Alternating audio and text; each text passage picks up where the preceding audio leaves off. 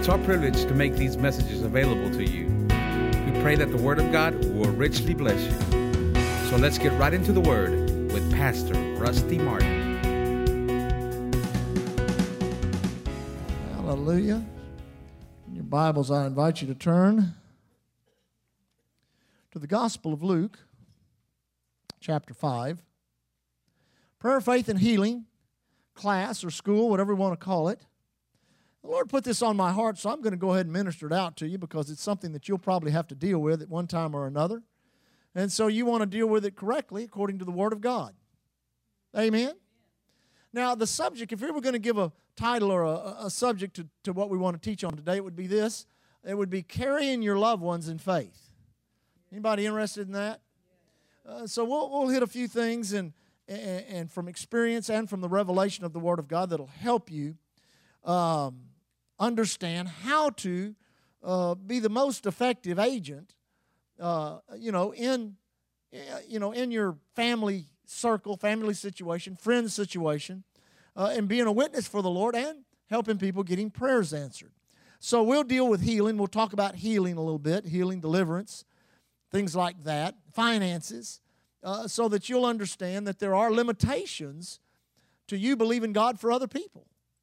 Uh, a lot of people don't realize that and well, just pray and believe God and God will do it. Well, you know, God is uh, uh, uh, the God that operates within the perimeters of His Word. And a lot of times people, they, they, they hope a lot toward a, a loved one or a friend or somebody. I think, you know, uh, I've got a brother or sister, I've got an aunt or uncle, I got somebody really needs a touch from the Lord, a, a healing touch, a, you know, breakthrough in their finances or something like that. Uh, so, uh, uh, you know, I'm, I'm going to pray and just believe God will do it. A lot of people get very frustrated in their faith in that situation, in trying to carry a loved one. Now, first of all, let's talk about children. You can carry your children, husbands and wives, most effectively. But if you're a single mom or a single dad, uh, you can carry your children uh, for a certain amount of time. Uh, and I think many times, uh, especially parents, try to exercise faith for their children beyond uh, its limit and get frustrated in trying to do it.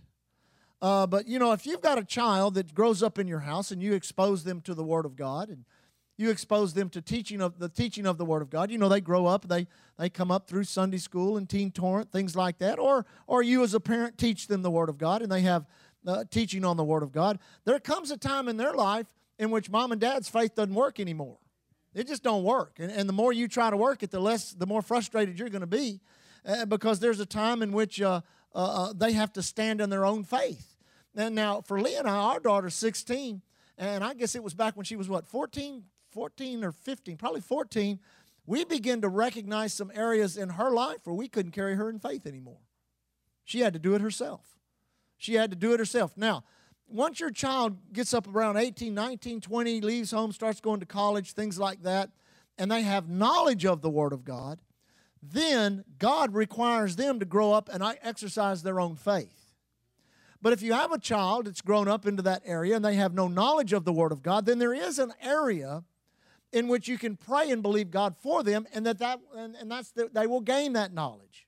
That's where the prayer in Ephesians chapter 1, the prayer in Ephesians chapter 3, the prayer in Colossians chapter 1, the prayer in Philippians chapter 1, that's where those prayers are very effective. Now, if you've got children also that are away from God, that were brought up in the things of God and are not serving God anymore, your most effective prayer for them is to pray as if you would, uh, uh, uh, according to what the, the parable or the story of the prodigal son is. that they would come to themselves and recognize that there's bread in the Father's house. Now, let me say this because this will also help you. If you're a parent, there is also a, a dimension of authority that you can exercise, especially over the adversary, over the devil. If you've got a, a son or a daughter uh, that's gotten into some things that are, you know, are wrong or negative or sin in their life, there is an element of authority that you can exercise, but you've got to exercise it. You got to build your faith up. You've got to make a decision. I'm going to break the power of the devil over this individual, and I guarantee you, you can see it happen. It'll absolutely happen. Happened in my life. My parents did that over me. Now, there was a time factor involved in that, and if you're not willing to accept that time factor, then you probably won't be able to fight that fight. But if you will make a decision, I'm going to fight that fight and I'm not going to give up, my child's going to serve God, then I guarantee you God will vindicate your faith in praying that child back into the kingdom of God and breaking the power of Satan over their life. And so that's what's that, that's one of the things that you have to do in order to make sure, you know, the, if God promised a Philippian jailer that he and his whole uh, household would be saved, then that promise is true to you today. And you've got to stand on that promise and believe God and stand on that and exercise your authority and believe God that they'll be set free and delivered. Amen? Now, uh, for loved ones, let's talk about finances first because that's pretty much the easiest. You say, what do you mean the easiest? Uh, you know, you've got, uh, say you're a, uh, you know, you've got an aunt, uncle, brother, sister come to you and say, you know, I hear you go to a church where they pray and God answers their prayer and believe in God. I need some money. Would you pray for me that God will give me money? Well, it won't work. You say it won't work? It won't work. It just won't work, period. You say, why won't it work, period? Well, because there is a protocol required. Now, let me say this this might help some of you. There is a dimension of God's mercy where He will give mercy to a situation. But many times that's very rare. You say, why is that very rare? Well, number one, in finances, God, uh, God expects obedience. You say, what do you mean by obedience? Well, in order for people to appropriate finances into their lives, say, well, you know, don't, we don't have any money. We don't, you know, we're, we're not doing very well financially. Well, if you're a believer, the reason is is because you're not obeying God. Now, people don't like to hear that. They don't like to hear that because they believe, well, we're doing everything we do, do, do, do are doing to obey God. You've got to obey God with practical, applicable faith in your situation. And I'm going to tell you how it is. You've got to tithe and offer. You've got to believe God, tithe and offer to appropriate any kind of finances you may need in your own life. Now, for a loved one, again, one of the best things you can do is pray for them to have revelation of the Word of God. Because when it comes to finances and money, it's a process for God to get finances and money into your life. Certainly, God can do a miracle. Certainly, God can multiply the fishes and the loaves. Are you with me? But in most cases, what it is, is people mishandle money and want God to bail them out, or want somebody that's got some faith to pray for them that God will bail them out. Can I get a better amen than that? You say, what do you mean by that? If you mishandle money, you get in trouble. And if you'll walk in wisdom and walk in faith, God will show you things coming down the road where you won't mishandle money and you'll be able to, uh, you know, if a, if, a, if a lean season is coming, look what God did for Joseph. He, he took and prepared seven years for seven years of drought and famine that took place. If God would do that under an old covenant, well, what makes you think God wouldn't do that under the new covenant? Amen. I mean, he would prepare. He would prepare uh, Israel at different times, and they would store up because God knew that, that, that in the earth things were coming up, up on the earth. God will do the same thing for believers. So when it comes to your loved ones coming to you and asking you to pray for finances, number one, the best thing you can do is get them saved. Because if you can get them saved, you can get the Word of God in them. If you can get the Word of God in them, then you can get them flowing in the financial blessings of God. But a lot of times I think people say, well, you know, we just we just try this, try that, try this, try that. You don't need to do that. Faith is a very specific force. I heard a story one time. It was a documentary on the uh, the history of warfare uh, when it comes to airplanes. You know, the, the, the, the, you know, we have these big jets these, today. And uh, uh, Ali and I watched a deal the other night on a, on a, a special group of guys. a SEAL team force was delivered to a certain place in helicopters that had never been seen before. These helicopters cannot be seen on radar, and the only noise they make is the noise of the propellers turning around. You know, we didn't even know those existed until a couple of years ago. The first time any type of aircraft was used in order to, in order to uh, uh, bring warfare onto the battlefield was a, was a biplane in World War I in which an individual literally after flying over the battlefield and taking pictures so the commanders could see a better layout of the battlefield, went up the next day and all he had was a hammer. And so, in the heat of the battle, he threw that hammer out of the airplane, hoping it hit somebody. You see what I'm saying? And, and, you know, the next day he took up a pistol and, and he had six shots. Boom, boom, boom, boom. Well, somebody might have got hit or not. I don't know. And about three or four days later after that, he figured out he brought up a box of grenades. Now he was getting more effective when he brought that box of grenades up there. But today, they got bombs that they can put your address on. And it'll come down your street and ring your doorbell. And it won't blow up your neighbor on the right, it won't blow up your neighbor on the left, it'll blow you up. You say, What point are you trying to make by that, preacher?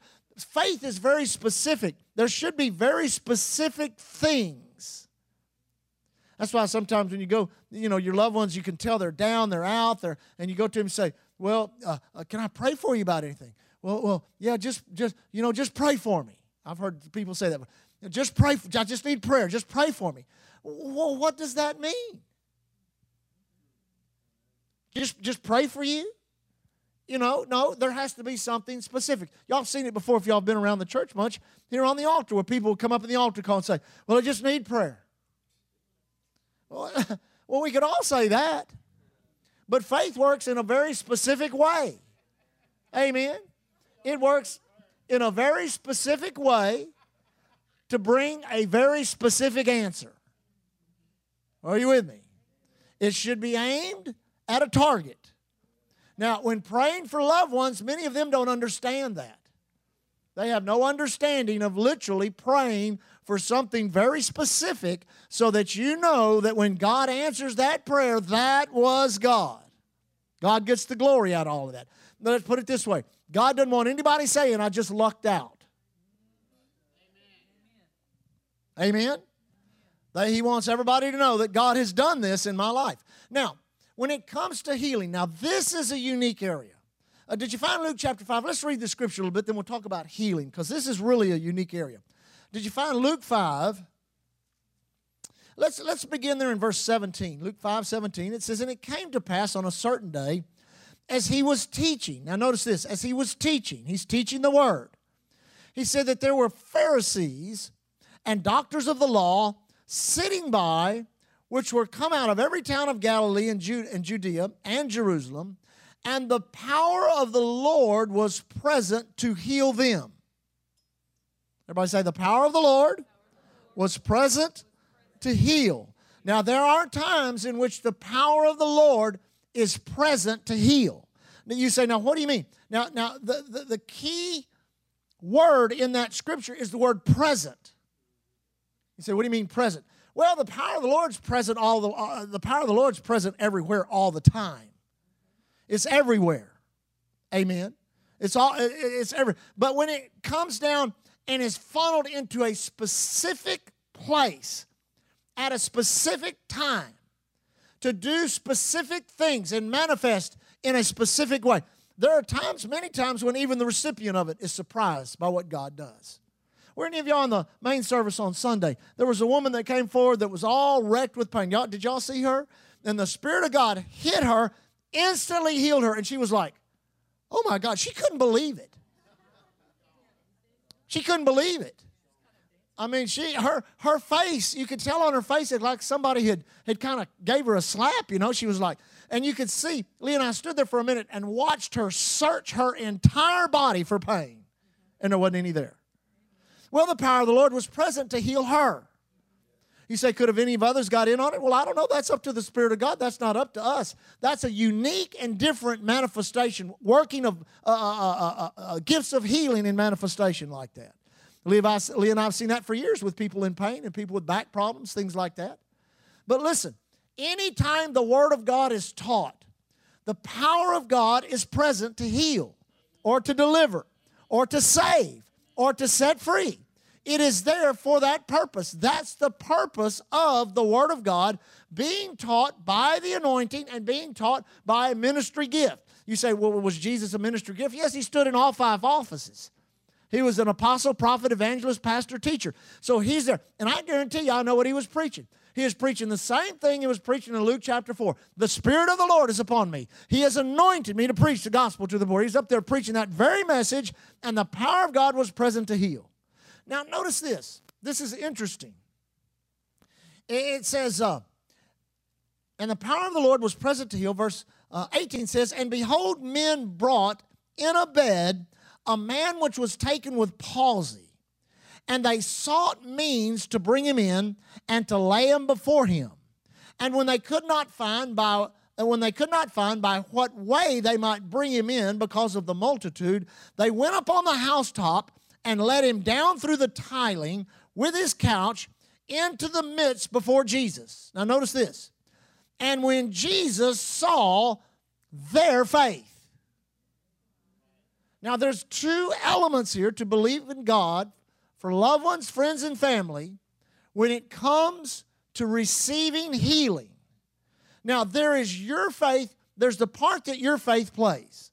Now, now let me just say this uh, uh, with your children, you know, you can carry your children with healing, you know, up into their late teens, sometimes even into their early 20s. Uh, when it comes to uh, close relatives, your mother, your father, uh, people like that, many times you can pray with them. We prayed with, with Leah, Leah's dad and, and, and uh, uh, her mom several times for healing, different ones. You know, you can run, you can, you can carry them on your faith, but whether they retain that or not, many times, is going to be up to them. Amen. But now, if you get into a situation where you have a friend, you have a loved one, you have somebody that, that, that may not have the faith that you have, that may not have the knowledge that you have, there are some areas in which you can carry them in. I wish I had my phone with me. I'd show you, uh, uh, I don't know how many texts that I've texted over the past year and two months uh, uh, to Mr. Bill Carter. Uh, actually texted him last night. Uh, he's going in for his last treatment today. He sent me a text, and I sent him a text. And every time I send him a text, I send him in that text the Word of God. The Word of God. I've sent him books, I've sent him CDs, I've talked with him, I've prayed with him personally, and, and there is an element to carrying him, but he's doing his best to believe what he knows according to the knowledge that he has. He tells me in his text he's never been closer to God. He's never experienced the presence of God like he has. He's never experienced the peace of God like he has. And he began, you know, he, let me just say it like this he is someone cooperating. Now, if you find someone that does not cooperate, you're going to find it very difficult because people have uh, preconceived religious ideas in their mind, especially if you deal with denominational people if you deal with people that have sat under denominational teaching that talk about, well, gee, God doesn't heal today, there's no healing power on the earth today, or that God is very selective in who he heals, which is erroneous doctrine. Actually, Paul called that a doctrine of devils. Well, God chooses to heal this one over here, but doesn't choose to heal that one over there. That's not true. The doctrine of healing is this anyone that desires to be healed can be healed by the power of God. Anyone that desires to be saved can get saved. It is not up to God, it's up to the recipient to receive it. But there are a lot of people that just will not accept it. And if you find yourself in a place where someone will not accept it, you're going to find yourself in an uphill struggle that may leave you very frustrated. Especially if the end of the day, if somebody dies, goes on to heaven, thank God we believe they at least get saved, amen. But if they don't uh, uh, receive healing, Uh, that can very much frustrate you and cause doubt to rise up in your mind when it comes to your own healing and your own health. So you've got to be very careful because many times trying to carry a loved one or a close friend that will not cooperate with you in faith is a trap. Do you hear what I just said? It's a trap. Because if they're fighting and bucking against everything you're trying to tell them, especially with a religious mindset, now, if you got somebody just like, and I've had people do this before too, that were sick, that were infirmed, and people that I grew up with, that you know their lifestyle caught up with them. They ended up with cancer and different different types of diseases, and they're just kind of like, hey man, I you know I don't even if God would heal me, I don't want to be healed. You know, I, I live my life like I wanted to, and and that's the end results. And I'm not I'm not trying to get anything from God. I don't want to owe Him nothing. I don't want Him to owe me nothing.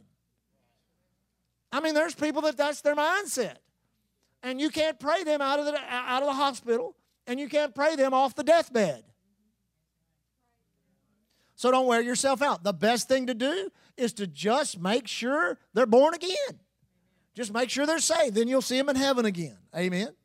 But to try to get some great miraculous healing, you say, Well, I heard this happen. I heard that doesn't mean God won't do a miracle. That doesn't mean it can't happen. But it is very rare that it does. Because people, listen, that are in doubt, unbelief, or have religious mindsets, literally, they don't want to be healed. I had a friend that pastored a church, and he came out of a certain denomination, and, and there's a, uh, this denomination does believe in being born again, believes in the new birth. But they also believe that much of the negative things that happen to you in life is the sins of your past catching up with you that you must pay for, which is another doctrine of devils. You say, why is that? Because Jesus has already paid for those sins. His blood was the purchase price to cleanse us from all of the trespasses and the iniquity, the motivation to sin in the first place. Well, she's dying of cancer. And, and, and, and he's like, you know, it's his mother. He's like, Mom, let me pray for you. Let me. And she's like, No, don't. She said, This is actually what she told him. She said, This is the way, this is what God has given me to glorify Him with. As I pay for the mistakes of my past, and I'll know for sure that I get to go to heaven. Well, my Lord.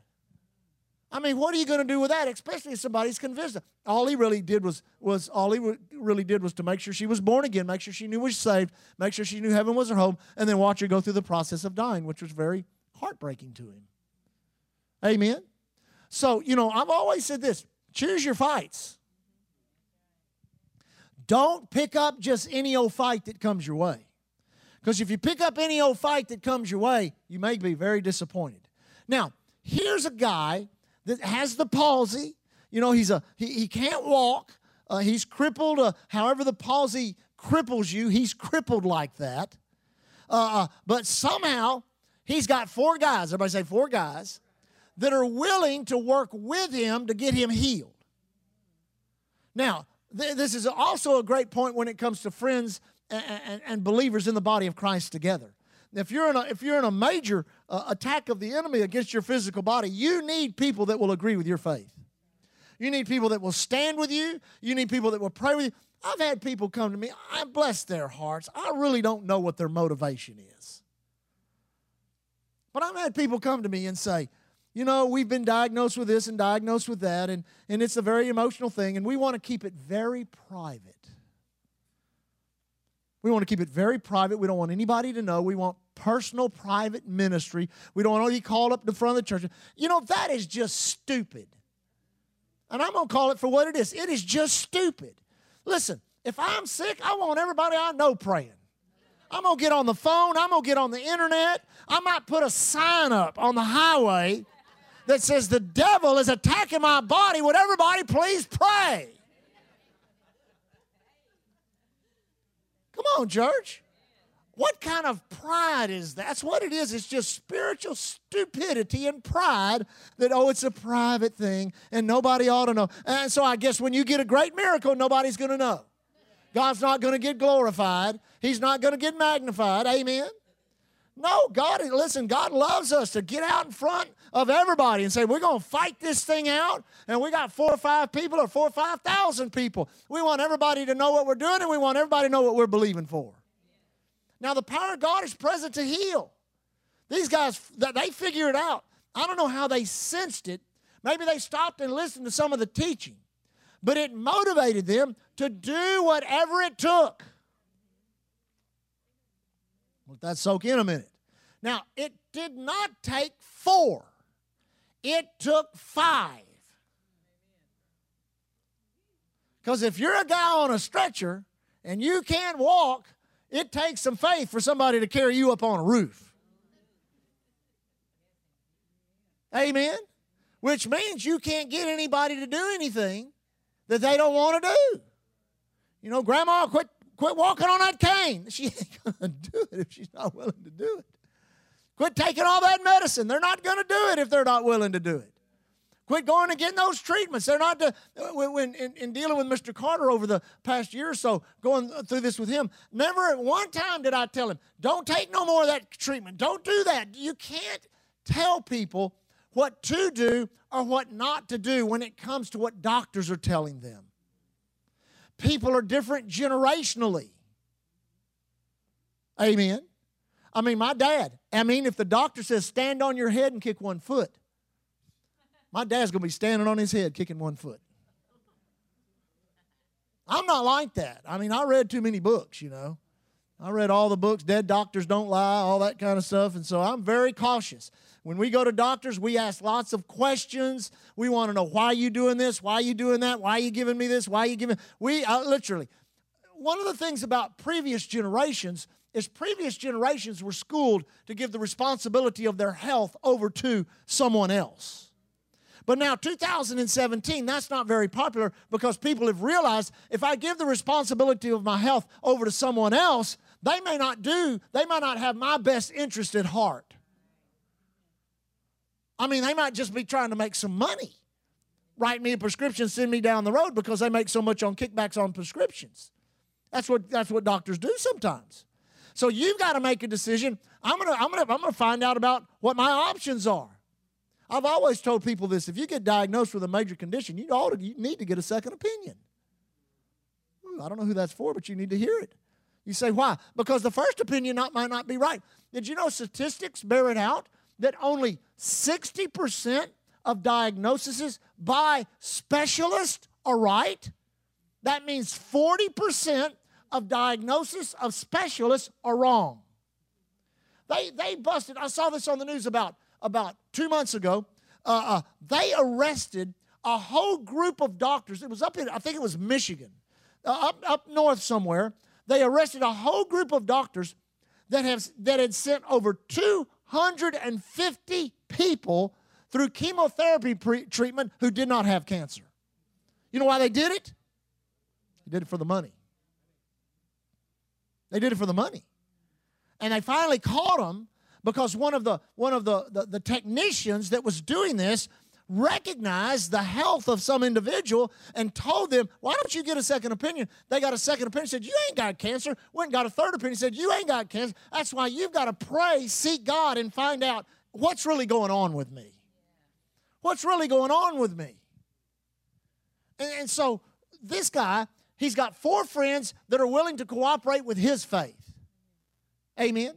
And so they go to where Jesus, they go to where the word is being taught, and there is there is resistance and opposition. They can't get in. They can't get into the building. The building is packed, the house is packed, wherever he's at, everybody's there. And not only that, there's probably a group of people there, the Pharisees and the lawyers and doctors of the law, that, that are really not for this guy, they're against this guy. So there could have been some outside opposition. You know, you need to get away from it. You don't need to be doing it. No. But they wouldn't, listen, they wouldn't be denied. They went up on the house, went up on the housetop, started removing the tiles. Now notice, notice this. It said when they could not find, uh, find by what way they might bring him in because of the multitude, they went up on the housetop and let down, uh, let him down through the tiling with his couch into the midst before Jesus. And when Jesus saw their faith, he said unto them, said unto him, Man, thy sins are forgiven thee. Now, first of all, their faith could be seen. Their faith could be seen. And anytime you're acting in faith, it can be seen. Remember what we studied, uh, I think it was back in the fall, about the works of faith? How your works of faith, and sometimes maybe all your work of faith may be, is your worship and praise how Abraham glorified God. It may be your worship and praise. So, well, I don't know. Uh, the Lord hadn't really told me to quit taking my medication. The Lord hadn't told me to quit uh, uh, taking treatments. But you can worship God until God does say something. Amen. But then Jesus did not deal with the apparent perceived issue. Now, you need to hear that very, very plainly, especially if you're believing God with somebody, believing God with some, some relative, some, some loved one, and all of a sudden, the issue may not be their healing, it may be their salvation. Because now remember this about God God delivers no one to go back into a place in which they used to be. He, he, don't, he doesn't want to he doesn't want to heal your lungs so you can go back and smoke crack again. He don't heal your liver so you can go back and drink, you know, two quarts of Jack Daniels every day. He, don't want to, he doesn't want to heal whatever it is in your body that got messed up because of a lifestyle. He don't want, want you, he don't want that healed. He don't want to use his power to, to heal you, deliver you, or set you free for you to go back into that because probably if you go back into that, it's going to be worse than it ever was. It will end up literally destroying you quicker than it would if you'd have never known anything about this stuff. Peter actually said it like this it's better if you never knew than to knew, know it and turn away from it. Amen. So he dealt with the sin issue. Now, let me say this we don't have really the time to do this, but with uh, much of the healing ministry, the issue is the sin issue. I was dealing with a situation with a, a, friend of mine and his wife. She had gotten ill. She had gotten ill, and I gave her a couple of books. I gave them a couple of books to read to prepare them uh, for ministry to be healed.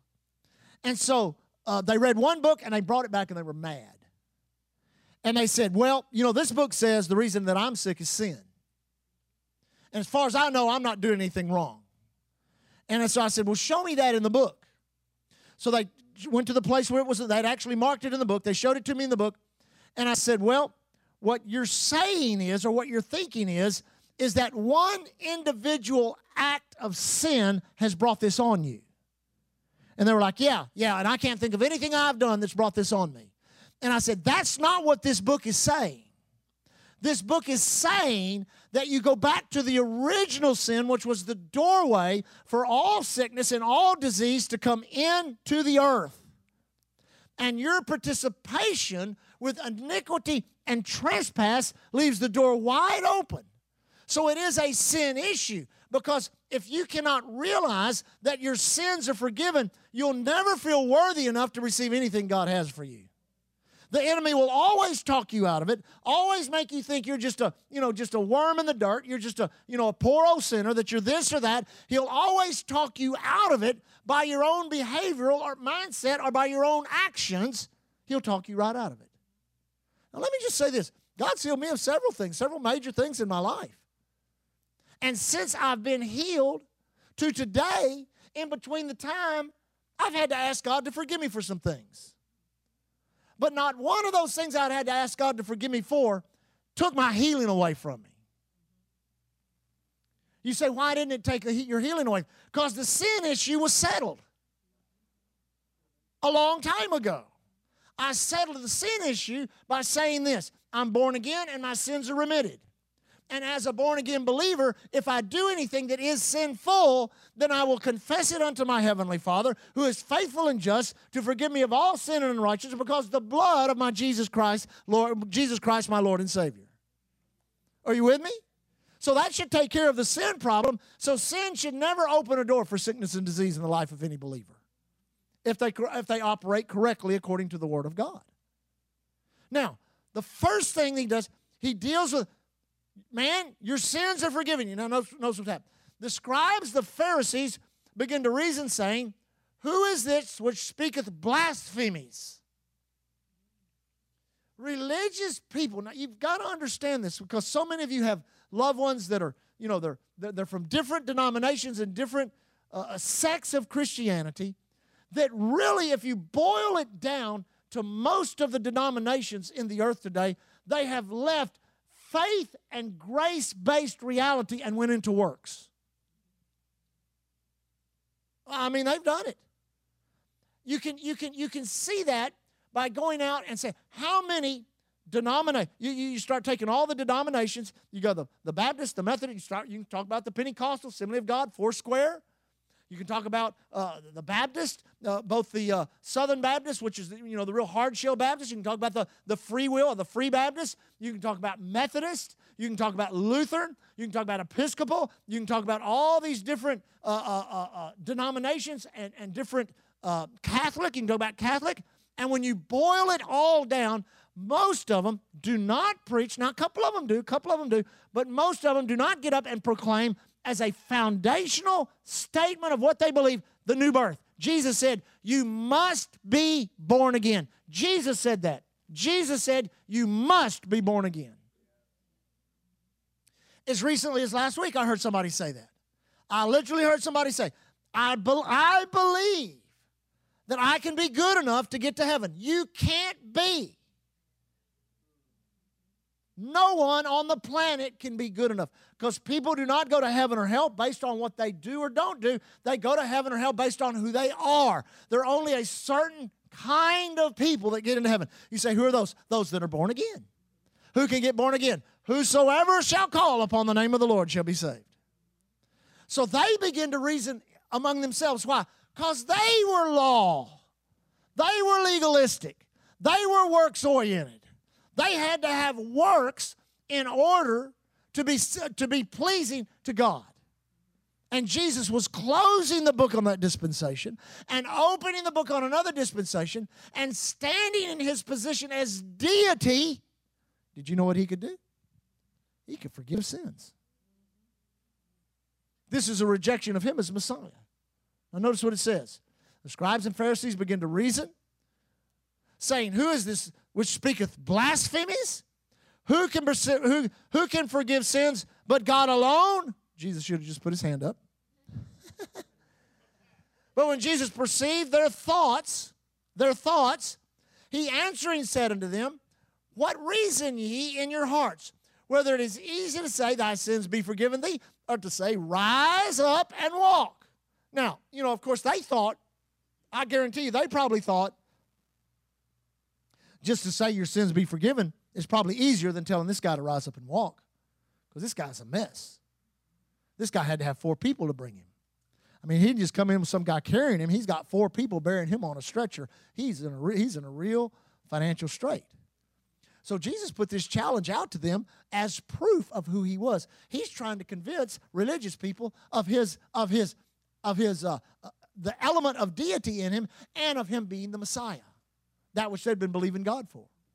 See, he didn't hide himself from Jewish people. Amen.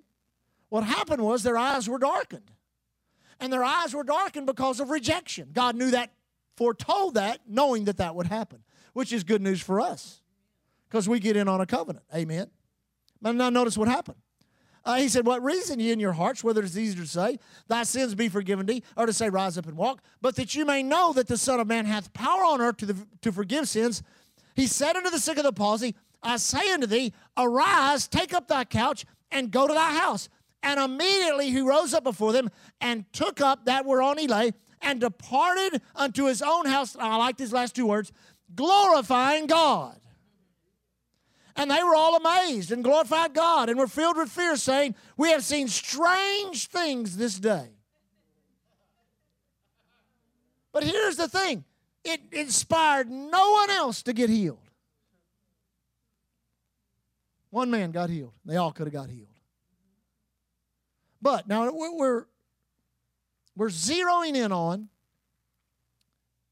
believing God with people, loved ones, friends, people that we know, we know the, the, uh, the, the nobleman's son. How many remember the nobleman's son? He came to Jesus. He, he, he talked about uh, his son being uh, tormented and vexed, all that type of stuff taking place. And, and when Jesus began to talk to him, the nobleman made a wonderful statement. He said, Help thou my unbelief. Amen. And before it was over, Jesus had already healed his son the very same hour he began to believe. The Syrophoenician woman came with a daughter grievously vexed of a devil. The Syrophoenician woman uncovenanted to Jesus. She was considered a half breed, Syrophoenician area over there.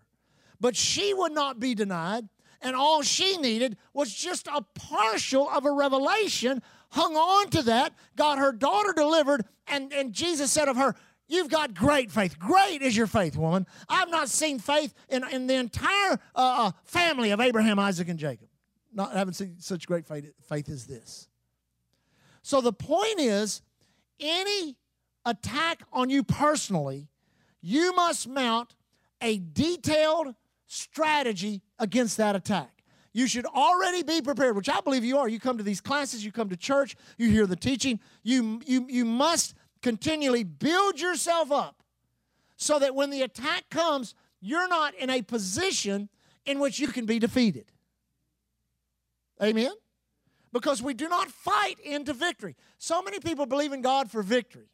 I quit doing that. I used to ask people, how many people believe in God for victory? The whole church, oh, we believe in God for victory. And I quit doing that.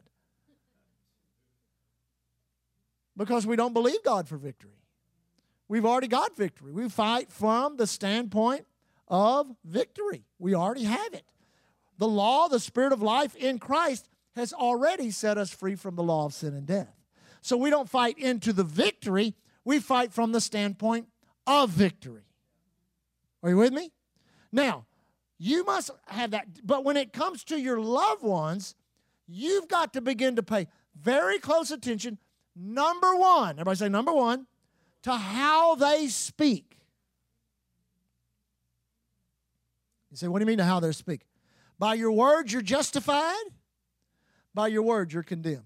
Uh, I heard a testimony. Oh, it's been here a couple of months ago. Listened to one of my uh, uh, teachings on the what I listened to in my truck, and uh, and actually I knew this individual, knew him well, did did meetings with him. He died 39 years old. He died, and I'm telling you, this guy was a powerhouse.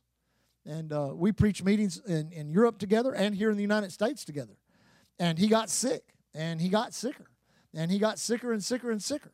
And uh, and man, he had ever known faith giant in in uh, in uh, in the world. Lay hands on him and pray over him and, and speak the word over him and prophesy that he'd rise up and be healed. And he died 39 years of age. He died at the at the at the Faith Center when Oral Roberts still had his hospital in, in Tulsa. And uh, it just perplexed everybody. Everybody was like, well, how'd that happen? You know, does uh, how does that happen? Well, uh, at the uh, uh, uh funeral, one of the ministers got to talking to his brother. And he said, you know, when we were kids, we were just kids he said, You know, we're kidding around one day. And he said, All of a sudden, he got very serious. And he said, He looked at me and he said this. He said, uh, You know, I'll never see my 40th birthday. And he said, Not only that, he said, I heard him say it several more times. And he said, Not only that, his mother, when talking to his mother, his mother said, Yeah, I heard him say it several times. He set, a man of faith set a spiritual law in motion. I watched my grandmother do it and die in her early 60s uh, she, she said, for years, I can remember as a child, I was her first grandchild, and, and I remember for years her saying, I'll never live to be old and have anybody take care of me. And here's what's amazing she got attacked with cancer. She stood in faith and got healed of cancer, and they declared her cancer free, and she died the next day. You say, why? They set spiritual laws in motion.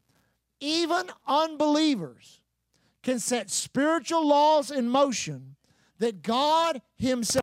Man, it was real popular back in my day for you to say, I ain't gonna live to see my 21st birthday. I'm gonna live hard and fast, live a good looking corpse. Come on, man. I heard a lot of people say that. I never said that. I never said that. I, I, I want to live longer than 21. Amen. But if you listen closely to your loved ones, I, it's very popular in this area to say, I've got a Christian friend that has said this. And every time I hear him say it, I just, and I've tried to correct him. Good man, good Christian man. But he's, he worked at the plants for 40 years. And this, he says it all the time. You know what he says? He says, Well, I know I've got something. Because you can't work at these plants for 40 years and not have something. You know what he's to get? He's going to get something. I mean, it's just amazing that, I mean, eh, I've heard people say that about, you know, well, you know, the cancer rates in this area are so high, it's inevitable. It's, it's inevitable. You're going to end up. No! If you can correct somebody's continual confession or speech, do it. If not, you need to target that and recognize that they may have set a spiritual law into motion that you can't usurp because God will not usurp that. So it's very dangerous. I've heard smokers say that. I think we had a lady up in the in the in the prayer line uh, Sunday morning, and the Lord showed me by a word of knowledge. And I said, I said, you know, you, were you a smoker? She said, yes. And I said, you know, you think because she has lung cancer, and I said, you think, well, this is inevitable that I'm going to get it. But you know, the Bible says when we get born again, we're new creatures in Christ Jesus. That old things pass away, all things become new. I believe that that can be as far as any lifestyle that you were into that caused you to become sick or infirmed. But see, a lot of people won't buy into that because they still think they got to pay for something. Amen. Secondly, You can't help. The closer someone is to you, you can't help but have emotional involvement. Now, let me say that again. The closer someone is to you, you can't help but have emotional involvement. Now, let me say this. We'll close. My time's almost up. Emotional involvement on one level is okay. That's all right. But on another level, it will be destructive to your faith. You say, what do you mean by that? Well, you know, you somebody close to you gets a bad diagnosis and they come cry on your shoulder. Well, weep with those that weep. But get them to stop weeping and get them into joy. Amen. Because what will happen many times because of the strength of emotion, without you realizing it, emotion can pull you over into unbelief. Now, what is emotion? Feelings. I mean, the enemy will get up. I remember coming into the San Benito Ranch a year ago this past January, and I knew when I got there, there was something different. I mean, there was a spirit there. And so I, uh, the guy who's really Mr. Carter's right hand man, you know, after everything, had, everybody had kind of checked in, and we were, he and I were talking, fixing to go do a couple of things that we do before we start the hunt. I, I, I asked him, I said, "What's up? What's going on around here?" You know, and he said, "Well, Mr. Carter's been diagnosed with cancer. Nobody knows it. Nobody knows it." I said, "Yeah." I said, "You think nobody knows it?" I said, "You can feel it. You can feel it around here." And so uh, I believed God for an opportunity because Mr. Carter doesn't do anything but just kind of sit there, you know, and, and, and hang out with everybody. He doesn't guide hunts anymore or anything like that. But they had killed a big mountain lion the week before, and he was interested in going out and seeing. See, it was a big male. He thought there might have been a big female with that big male, so he was interested. In, so he asked me to go out and sit in a blind with him on the on an afternoon. And I knew when he put me in the truck and we made made a certain turn, I knew we were going up on the hill where he had built, built a nice, beautiful uh, cross and a gazebo and an altar to pray. And we got out of the truck, I could see tears just rolling down his face. And it touched me. I mean, it touched me. And I had to get a hold of myself. I had to get a hold because here's this, this man. I mean, he's a man's man. Nobody on planet Earth has killed more African lions than Bill Carter. Nobody. I mean, this is a man's man. And, and all of a sudden, he's broken. I mean, he is broken. And he's down at that altar. And I had to take a moment and get a hold of myself and get the emotion out of the situation. Because if the emotion would have remained in the situation, I'd ended up like him. That's what emotion will do. It will draw you to that to that side of the thing. When that's not what you're trying to do, you're trying to pull them to your side of the thing. Amen. So I took a few moments. I got my breath. I wiped my eyes and I got over there and I put my hand in the middle of his back and I knelt down and I prayed a prayer. I rebuked cancer. I rebuked the, the, the spirit of it. I rebuke, listen, I, there was authority in my voice. There was power in my words. Uh, there was a result. Because he was telling every, everybody goodbye. This was his goodbye trip. He was telling everybody, it's been a good run, but now it's over. He had no fight in him. But when he got up off his knees from that altar, from that prayer at that altar, he had a fight in him. He had a fight in him. I'm going to fight this thing. I'm going to live and not die. And he'd been fighting it ever since. Well, he's still alive. 14 months later, and I, and I, I prophesy he'll be alive five years from now, he'll be alive. You say, why? Because he made a decision to live and not die. Many times when it's a life and death situation, people already give up, they accept it. Amen. Now, let me close. One more thing. The elderly situation of, of one of the guys I play badminton with on Mondays, uh, Wednesdays, and Fridays. Uh, he's a judge up here at the uh, 122nd District Court. His mother-in-law is 87. They're good, strong Christian people, and she's uh, she's dying. And so as we were playing, you know, uh, uh, we had a moment. We were back getting a drink of water, and I said, I said, "Have you and your wife released her?" And he said, "Yeah." He said, "We that's what we went up there this weekend to do. We went up to just release her." and let her go. I was in a meeting one time and four, four family members came up and they were just weeping. I mean, they were just crying and weeping and just, just, you know, and I'm like, you know, what's what's wrong? What can I pray with you about? And they said, Granny, they called her Granny. Granny's dying. Granny's dying. I said, How old's Granny? She's 94. I said, What does Granny say? Granny's been saying she wanted to go home for two years. I looked him in the face. I said, Let Granny go home. I said, Would you pray a prayer with me right now? Let's believe God, Granny, go home. They, they, they, all of a sudden, peace came on them. See, they were keeping her here. I said, They were keeping her here. And so I said, We just prayed a simple prayer. And Granny had a glorious homegoing that afternoon. And they had a glorious homegoing uh, uh, uh, service the next couple of days after that. So you've got to pick your fight. You've got to be wise. You've got to, you've got, you're pulling people over to your side. You've got to be careful of the emotion of it. Amen. And there also needs to be things where God can see your faith. And that means not just you by yourself, you need to pull them into that. Amen. Does that help anybody today? Now lift up your hands and thank God. Father, we thank you. Lord, we just thank you for what you're doing in our hearts and in our lives. And we thank you for the word this morning that will bring revelation and blessing to each and every person. Now, real quick, if you're dealing with a situation like that, would you lift your hand up? Anybody at all? One, two, three, four, five, six. A lot of people are. Well, let's just pray. Say out loud Heavenly Father, today, as I stand with my family, my loved one, or my friend, I ask you Number one, for wisdom. You said you give wisdom if we ask, and you give it liberally, and you're not mad when we ask for it. Thank you, Father, that I will remain on the level of the Word, pulling them toward me, not me moving toward them. I will not allow the emotion of the situation to overcome me, but I will stand in faith keep a check on my soul so that I might operate in the revelation, the wisdom, and the anointing of the Word of God. I agree in Jesus' name that the Word, that the Word will work on our behalf. In Jesus' name, amen. Can I tell you one more story? This might help you. When I married Leah, her father and her our brother-in-law drank together. And they didn't just drink, they drank.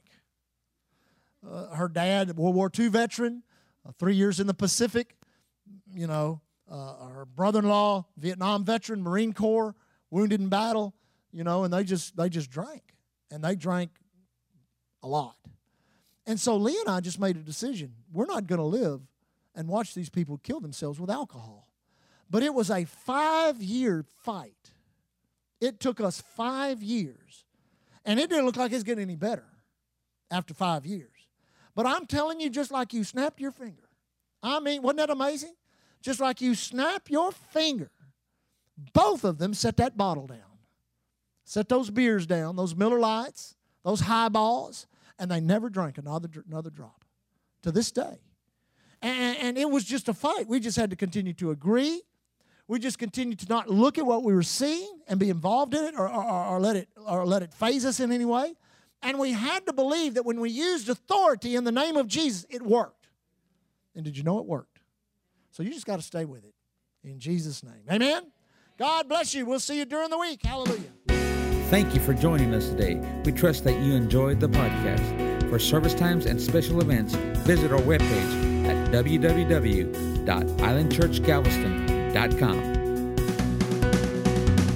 you can contact us by phone at 409 770 9113. We are located at 2411 69th Street, Galveston, Texas. And remember to keep looking unto Jesus. He is the author and the finisher of our faith.